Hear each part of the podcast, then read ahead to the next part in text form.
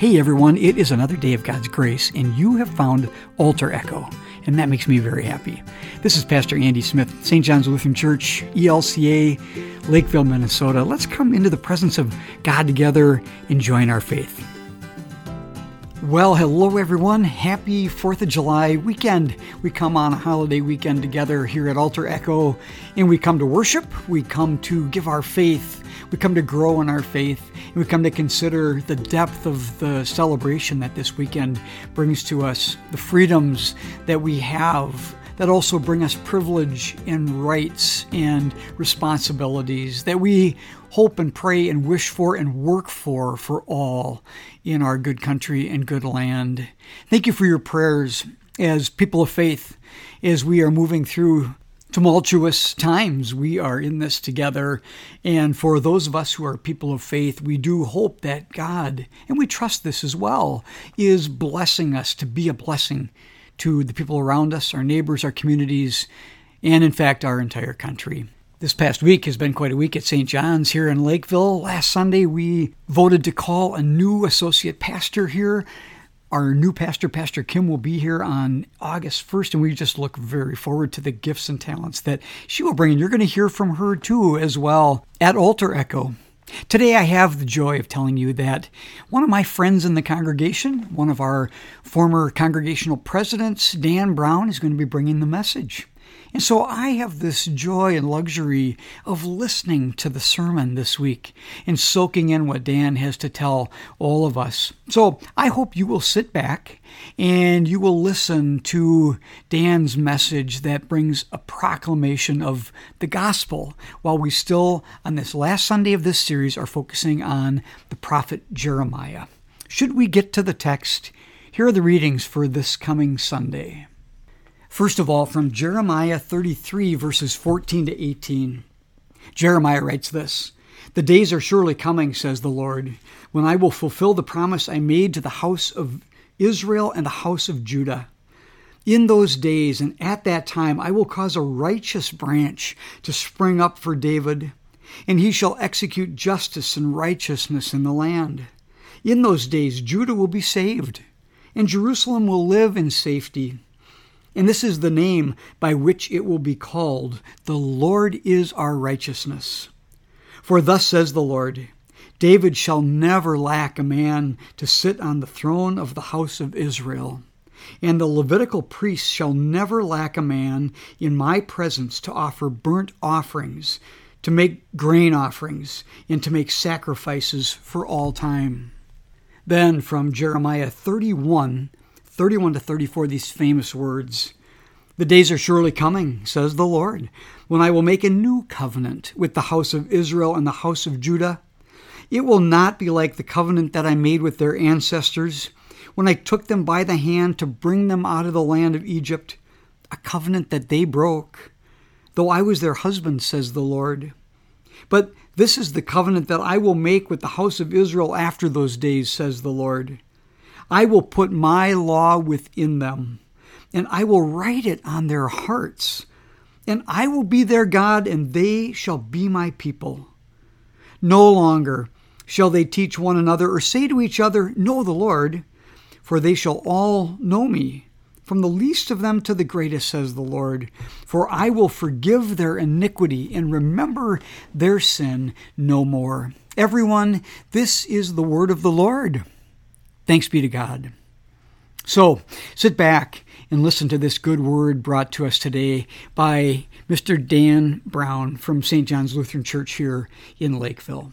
Hello, everyone. My name's Dan Brown. Thank you so much for the opportunity to talk to you today about this week's lesson from Jeremiah. For those of you who don't know, I write for St. John's a weekly online devotional called Everyday Bible Conversations, EBC. The purpose of EBC has always been to explore the ways in which the Bible is a living, relatable book with meaning in our everyday lives, each and every day within the larger message of the good news. EBC is always written with a short summary of the reading and questions to think about and hopefully talk about with your fam- family and friends. EBC hopes to help make the Bible a close friend with a personal meaning for you instead of a distant relative with merely those stories that you've heard before. On this 4th of July, Pastor Andy has asked me to be with all of you in the spirit of those weekly EBCs to explore the meaning in 2021 of Jeremiah's words. May God bless our time together. So, scene one is set back in 580 BC. It's a desperate time for God's people. Jerusalem is under siege again, and the news is not good. The prophet Jeremiah is predicting Jerusalem's fall, and Judah's status as a chosen people seems very much in doubt. To the current leaders of Judah, Jeremiah has not been much help. Jeremiah has repeatedly described the current events as God's judgment for his people's sins. In the midst of this disaster, Jeremiah speaks comfort.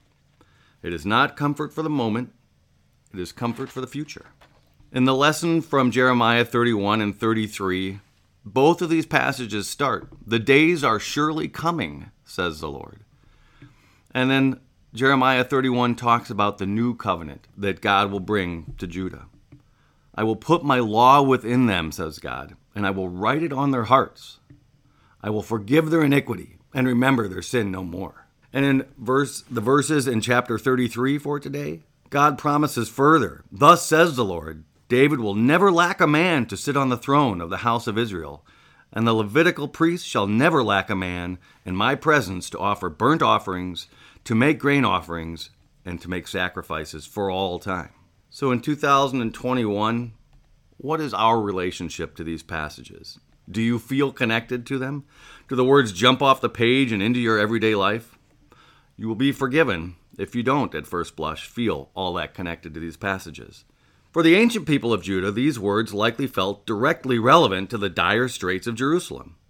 The words evoked images of prosperity and conquest. A Davidic king would be restored. Priests would make offering to God in the temple at Jerusalem, and not just for a time, but forever. In the context of those times, even the promise that God would forgive their iniquity and remember their sins no more probably sounded more like a promise that God would stop bringing judgment and calamity to the Jewish people. The war Judah was losing would eventually be won. Were that all to the story? None of this would help us today, of course. After all, Jeremiah is describing an ancient future and now what seems to be our past.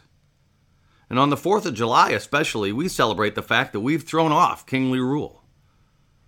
And yet, with the benefit of hindsight, we know now, indeed, it is now inescapably obvious that Jeremiah was not talking about a momentary war with Judah's neighbors.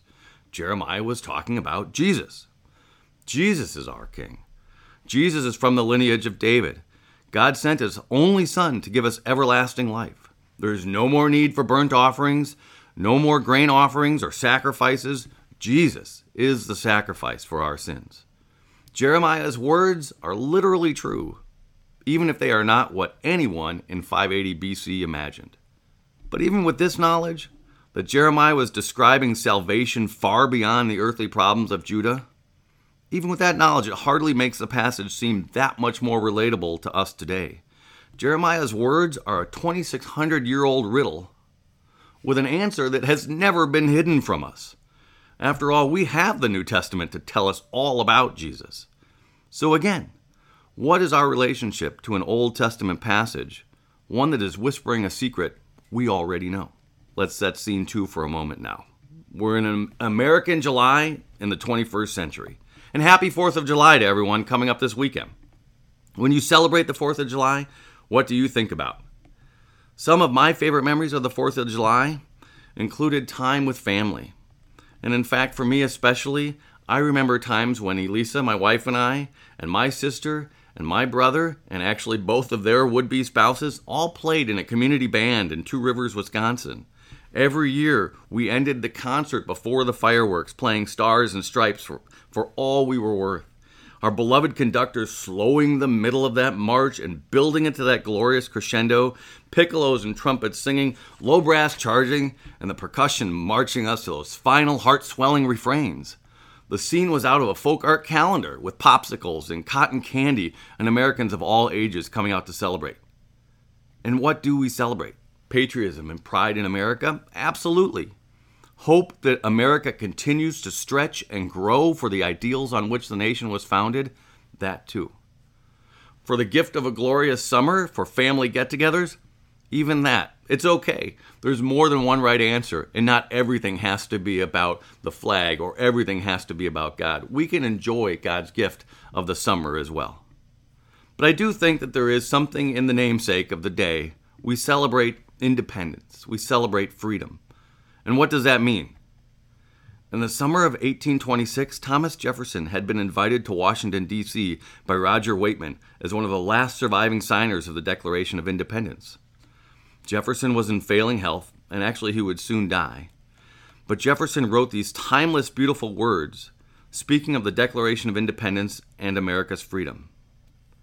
May it be to the world, Jefferson writes, what I believe it will be, to some parts of the world sooner than to others, but finally to all the signal of arousing men to burst the change under which monkish ignorance and superstition had persuaded them to bind themselves and to assume the blessings and security of self government. That form which we have substituted restores the free right to the unbounded exercise of reason and freedom of opinion. Those words of Jefferson speak in part to the very freedom that permits us to gather, to worship God, to hear God's calling and express ourselves. Jefferson goes on in that same letter. All eyes are opened, or opening, to the rights of man. The general spread of the light of science has already laid open to every view the palpable truth that the mass of mankind has not been born with saddles on their backs, nor a favored few booted and spurred, ready to ride them legitimately by the grace of God. These are grounds of hope for others for ourselves. And finally, Jefferson's letter goes on to the heart of why we celebrate the 4th of July at all. Let the annual return of this day forever refresh our recollections of these rights and an undiminished devotion to them. The 4th of July is a day to remember, but it is also a day to rededicate ourselves, to redevote ourselves to the exercise of these rights. In its own way, then, the 4th of July is as much about the other 364 and a quarter days of the year as it is about the 4th of July.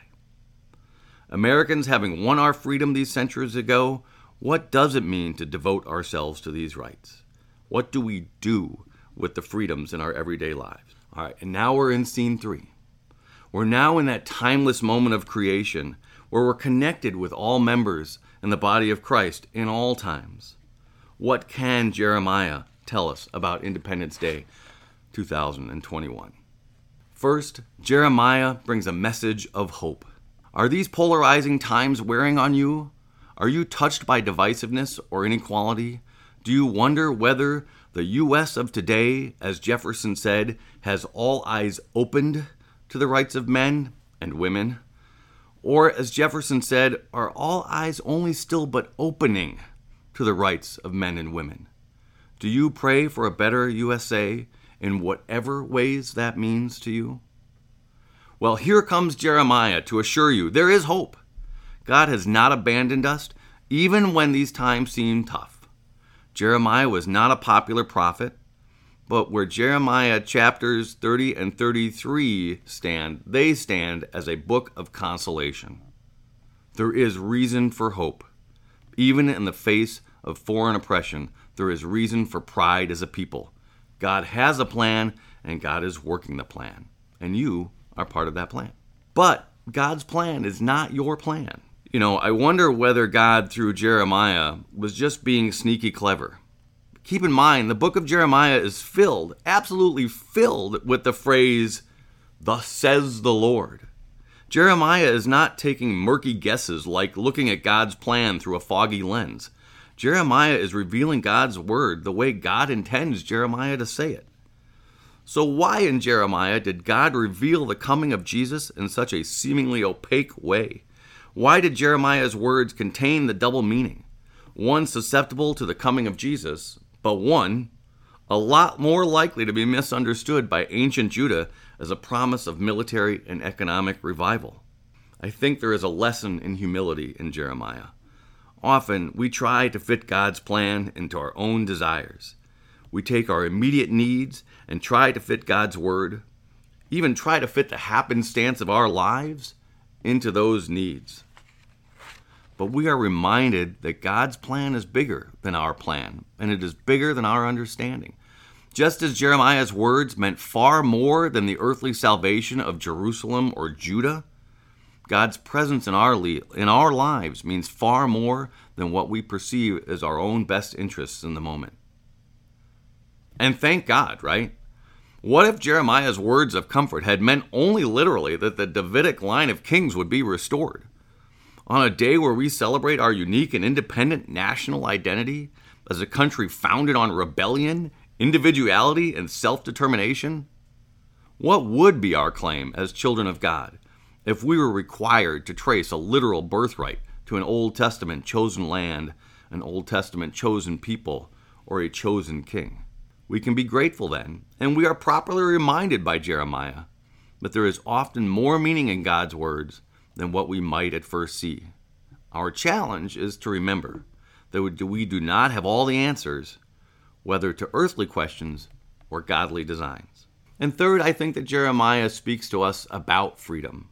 We already know that the Independence Day is about freedom. There's hardly a more American value than the idea that anyone can be anything with hard work and determination.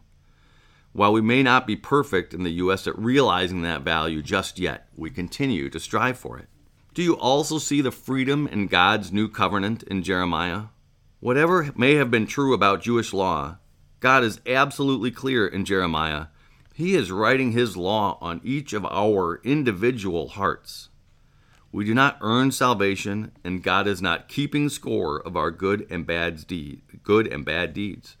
From the least of us to the greatest, says the Lord, I will forgive their iniquity and remember their sin no more. Can you imagine what life would look like if God did keep score of all of us personally? Would you be immobilized by fear of certain failure? Would you be forever second guessing your path or your choices? How would we even measure deeds and misdeeds against one another? Would our human minds even keep up with such a ledger of debits and credits? Does an idea of a ledger of debits and credits on your deeds even seem absurd to you? Thank God salvation is a gift, and we are free from our own worst selves. Knowing that we have hope, humbly knowing of our own shortcomings, and embracing our freedom from sin. The question now, dear friends, is what do we do with it? When Monday comes, the glow of the fireworks will fade away. We'll return to our everyday lives. The glow of Jeremiah's words will likely have tended to fade too. But what next then? To borrow Jefferson's words, will we carry with us a refreshed, undiminished devotion to freedom? Will our actions on July, on July 5th and each day thereafter reflect the gratitude and opportunity we have been granted by the remarkable country in which we live? Will our actions reflect the love and opportunity that we've been granted by God, by whom we live? How will we show others what American freedom means? How will we show others what freedom through the love and salvation of Jesus means? Thomas Jefferson pictured that the very act of defiance by a young USA, the very signing of the Declaration of Independence, was a signal not merely to the colony, not merely to the king, but to the world, a world in all time, that the freedom that the U.S would enjoy, would fight for, was a better way. The very existence of the U.S. is a beacon of hope and faith that would and will spread in the world. How much more so are our own lives a chance to be a signal and a beacon of God's love and Jesus' salvation? Just by existing, just by loving and living, we proclaim Jesus. How much more can we do? In this glorious country, you can be anything you choose to be. Believe what you believe and make change and serve others in any way God has in store for you. What will you do in your everyday life for God and for country with your refreshed, undiminished devotion? Happy 4th of July weekend. And now God's Word is alive in us again anew. And we get the blessing of being called to let it echo through us out into the world in which we live. Everyone, If you wish to give your offering now to support things like this podcast and the work and ministry of St. John's Church in Lakeville, Minnesota, I invite you to do that. Please go to our website at sjlcl.org. I'll repeat it sjlcl.org. And up in the right hand corner, you'll see a little button named Donate. Hit that button and you can give your offering to God and for the work of God in the world through this church in Lakeville, Minnesota. Thank you in advance for the gifts and the offerings that you give. And now, as we go on our way, we are sent with the blessing of peace, the benediction. Dear friends, may the road rise to meet you. May the wind be always at your back. May the sun shine warm upon your face, and the rains fall soft upon your fields. And until we meet again, till we meet again, may God hold you in the palm of his hand. God loves you, everyone. God be with you until next week.